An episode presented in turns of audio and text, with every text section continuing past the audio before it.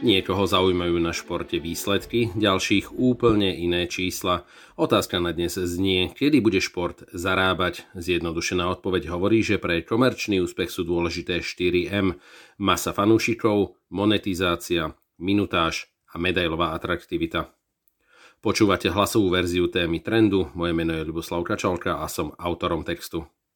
Na úvod citát z roku 1996. Kým nebudeme držať nad hlavou pohár Ligy majstrov, nebudeme spokojní. Týmito slovami shrnul obrovské ambície Sparty Praha Alexander Rezeš. Mečiarovský privatizér košických železiarní na sponzoringu rozhodne nešetril. Aj vďaka jeho peniazom sa prvý FC Košice dostal až do skupinovej fázy Ligy majstrov, kde hral oproti týmom ako Manchester United či Juventus Turín. So slávnym českým tímom mali železiari ešte väčšie ambície. Podľa medializovaných informácií za klub zaplatili 900 miliónov českých korún. Na úvodnej tlačovej besede dokonca zaznelo, že ak bude tréner chcieť, kúpia do týmu hoc aj držiteľa zlatej lopty Lotara Mateusa. Alexander Rezeš bol zároveň volebným manažerom HZDS v roku 1998 a nakupoval aj pre stranu. Platenými hostiami predvolebných mítingov boli napríklad Gérard Depardieu, Klaudia Šiferová a ďalší. Podľa zistení plus 7 dní stáli hviezdy spolu 45 miliónov vtedajších korún a platili ich práve železiarne. HZDS to nepomohlo, aby udržalo vládu, prišiel však vysoký účet. Pre rozšafnosť privatizérov sa železiarne ocitli v problémoch. Krízový manažér Gabriel Eichler sa v rámci konsolidácie rozhodol aj pre predaj zadlženej Sparty. Cena už bola výrazne nižšia. 150 miliónov českých korún plus uhradenie dlhov. Aj to potvrdzuje, že Sparta nebola ekonomická investícia. Spojenie veľkých firiem a úspešných športových klubov je vo svete bežné. Aby bolo udržateľné, vyžaduje si ekonomický pragmatizmus, ktorý však zjavne pri riadení železiarní a futbalového klubu chýbal. Sparta bola a stále je českým národným pokladom. V roku 1996 však bránil megalomanským plánom ekonomický potenciál fanúšikov.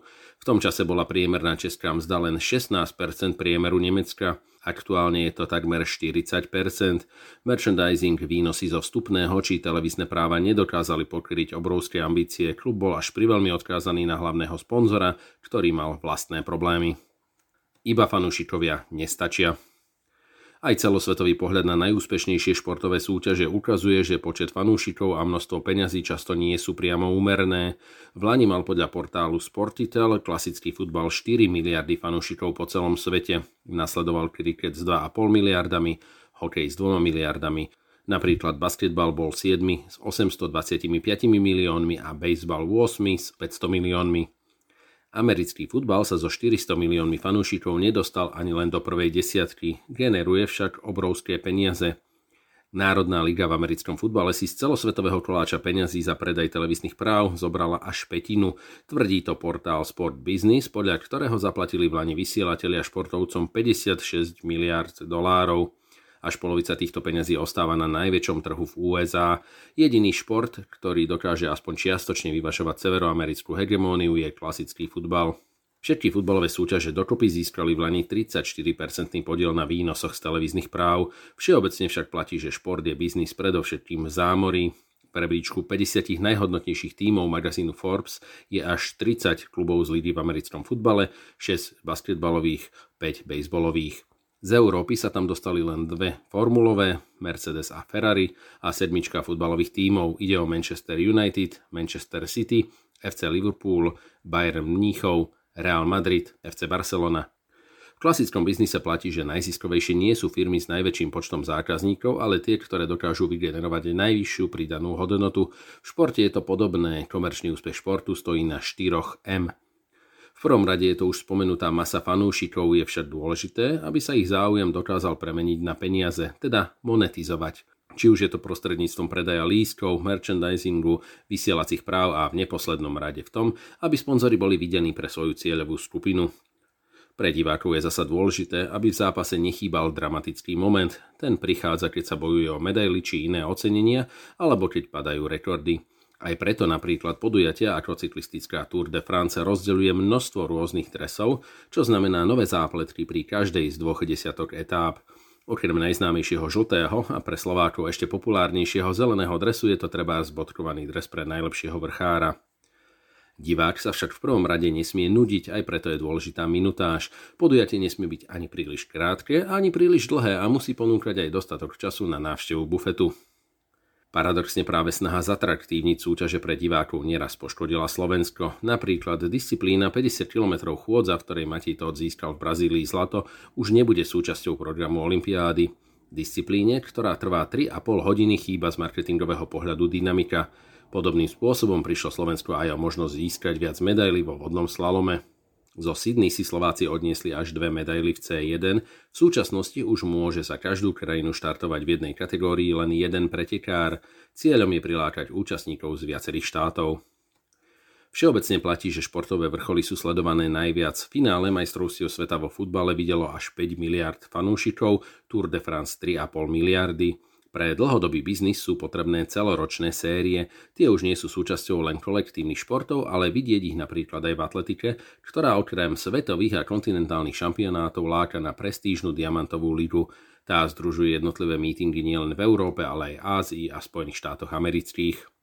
Aj televízie dobre vedia, že viac ako nákladné filmy im diváckú stabilitu prinášajú lacnejšie denné seriály. Hokejový ošiaľ prípade Slovenska je viditeľný rozdiel medzi pravidelnými a nárazovými fanúšikmi. Najsledovanejším športom je hokej, ktorý podľa prieskumu Ipsos pre ministerstvo školstva sleduje až 56% divákov. Nasleduje futbal s 39% a lyžovanie s 36%. V prípade pravidelného sledovania však dominuje futbal. To naznačuje, že šport na zelenej tráve má najviac typických fanúšikov, no vrcholy ako hokejové majstrovstvá sveta dokážu dočasne prilákať viac ľudí. Aj preto sa dá odhadnúť, že pre typického Slováka bude najznámejšou americkou športovou súťažou NHL, hoci v porovnaní s bejsbolom, basketbalom či americkým futbalom je len chudobným príbuzným. Najhodnotnejší klub amerického futbalu Dallas Cowboy má hodnotu 9 miliard dolárov, bejsbolový New York Yankees 7,1 miliardy a basketbalový Golden State 7 miliard. Klub NHL Toronto Maple Leafs, ktorý sa medzi 50 najcennejších tímov vôbec nezmestil, má podľa Forbesu hodnotu 2,8 miliardy dolárov. Dôvod je jednoduchý. Predovšetkým obyvateľom v južnejších štátoch USA sú bližšie iné kolektívne športy, hoci hokejisti pôsobia aj na Floride či v Kalifornii. Všeobecne však platí, že hodnotu amerických tímov stanovuje trh. Prevádzkové výnosy klubov sú v mnohých prípadoch v stovkách miliónov dolárov. Európskou kópiou chce byť dlhodobo Ruská liga KHL, všeobecne považovaná za druhú najkvalitnejšiu súťaž sveta. Pred ruskou inváziou na Ukrajinu v nej pôsobili aj týmy z Fínska, Lotyšska, Chorvátska, Ukrajiny, ale aj Česka a Slovenska. Aktuálne združuje KHL už len družstva z Ruska, Bieloruska, Číny a Kazachstanu. Individuálne zárobky hráčov patria k najvyšším po NHL. Napríklad Slovák Martin Gernát by si mal za rok zarobiť pri najmenšom 650 tisíc eur, s bonusmi to môže byť až milión. Priemerný plat hráča je zhruba polovica tejto sumy. Z ekonomického pohľadu je za vysokými sumami zaujímavý najmä fundament, hoci je Rusko, kde pôsobí väčšina klubov jednou z najväčších krajín sveta, veľkosťou HDP nepatrí ani do prvej desiatky. Po prepočte na obyvateľa dokonca padá hlboko za prvú 50 takejto situácii je zložité vybudovať ekonomicky udržateľnú kópiu NHL. Kluby si nevystačia s príjmami z lístkov či reklamnými predmetmi, ani vysielacie práva nedokážu zabezpečiť dostatok zdrojov. Väčšina klubov sa spolieha na sponzorov spomedzi štátnych firiem či oligarchov prepojených s režimom. Napokon samotný prezident Vladimír Putin v roku 2009 povedal, že nie je len podporovateľom, ale dokonca vymyslel KHL. V tom čase sa Rusi snažili rozšíriť súťaž aj do vyspelej Európy. Postoj megalomanského šéfa Kremľa potvrdzuje, že za nosnou myšlienkou nie je ani tak ekonomický zmysel, ale snaha využiť šport na propagáciu. K tomu majú autoritárske režimy vždy blízko. Je otázne, či by sa súťaži darilo, keby Moskva nerozpútala vojenskú agresiu. V prípade slovenského účastníka Slovana Bratislava však za stiahnutím zo súťaže neboli politické dôvody, ale ekonomická realita. Známy slovenský klub pôsobil v KHL v rokoch 2012 až 2019 a zo súťaže sa odhlásil práve pre finančné problémy. Klub v roku 2020 kúpil od Juraja Širokého spolumajiteľ Esetu Rudolf Hrubý, ktorý koncom minulého roka zomrel. V staršom rozhovore pre denník N vysvetlil, že na štart v KHL je potrebných aspoň 15 miliónov eur. Sám klub ročne podporoval sumou 2,5 milióna eur. Na porovnanie podľa Finstatu mal klub v roku 2022 celkové výnosy 3,7 milióna. Spravil som to, lebo chcem ponúknuť pozdvihnutie slovenského hokeja a to sa nedá bez zdrojov, vysvetlil. Dodal však, že viac peňazí očakáva aj od partnerov.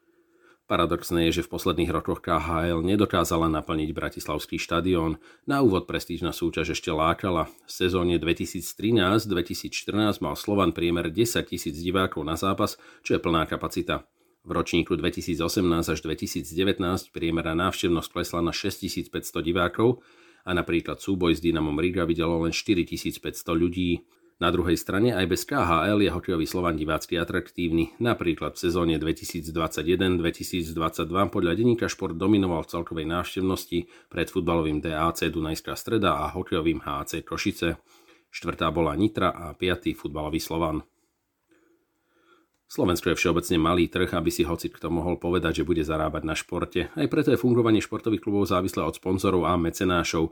Príklady Norska, Švajčiarska či Rakúska však ukazujú, že istý potenciál by sa mohol objaviť. Nestačí však osloviť dosť divákov, kým nenarastie objem ich peňaženiek.